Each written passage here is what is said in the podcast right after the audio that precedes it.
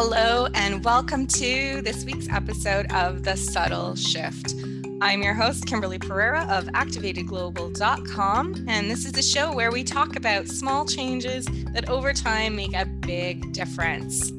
Welcome to wherever you are listening from in the world.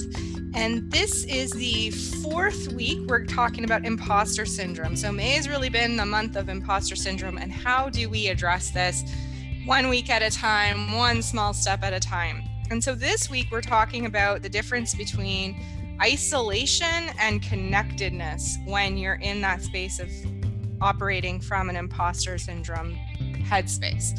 So, oftentimes we can tell that somebody is experiencing imposter syndrome, particularly if they're an entrepreneur, particularly if they are a woman, because that's my specialty. And we know that this is happening if a woman is operating in isolation.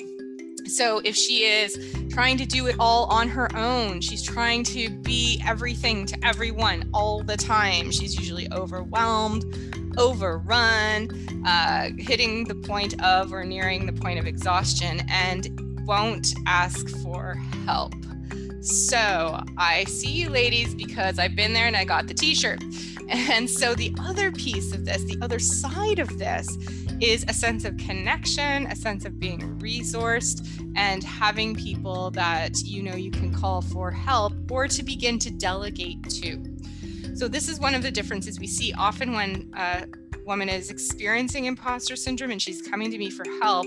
We're talking about how under resourced she's been and how can she get more resourced. So, this was a particular piece for one of my clients uh, who's a fantastic lawyer that I know in the community. And this was her thing. She was uh, isolating, she didn't have the resources she needed. So, we had to put a, a plan in place. You know, how can you get time away? How can you get time for yourself? How can you delegate these pieces so that you don't burn out trying to pretend like you've got it all together and you don't need help? that's one of the pieces of imposter syndrome is believing that you can and should be doing it all by yourself.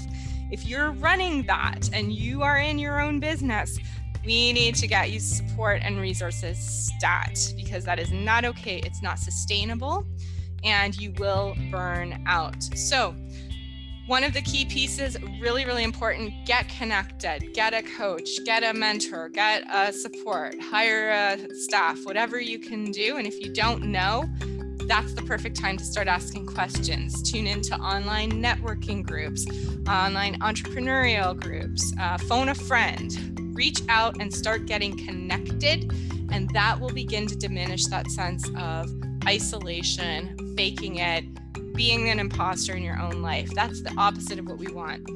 I want to see you activated, aligned, authentic, making your impact on the world, doing that thing you do from a place of joy, from a place of happiness, from a place of being well resourced to share your light with the world.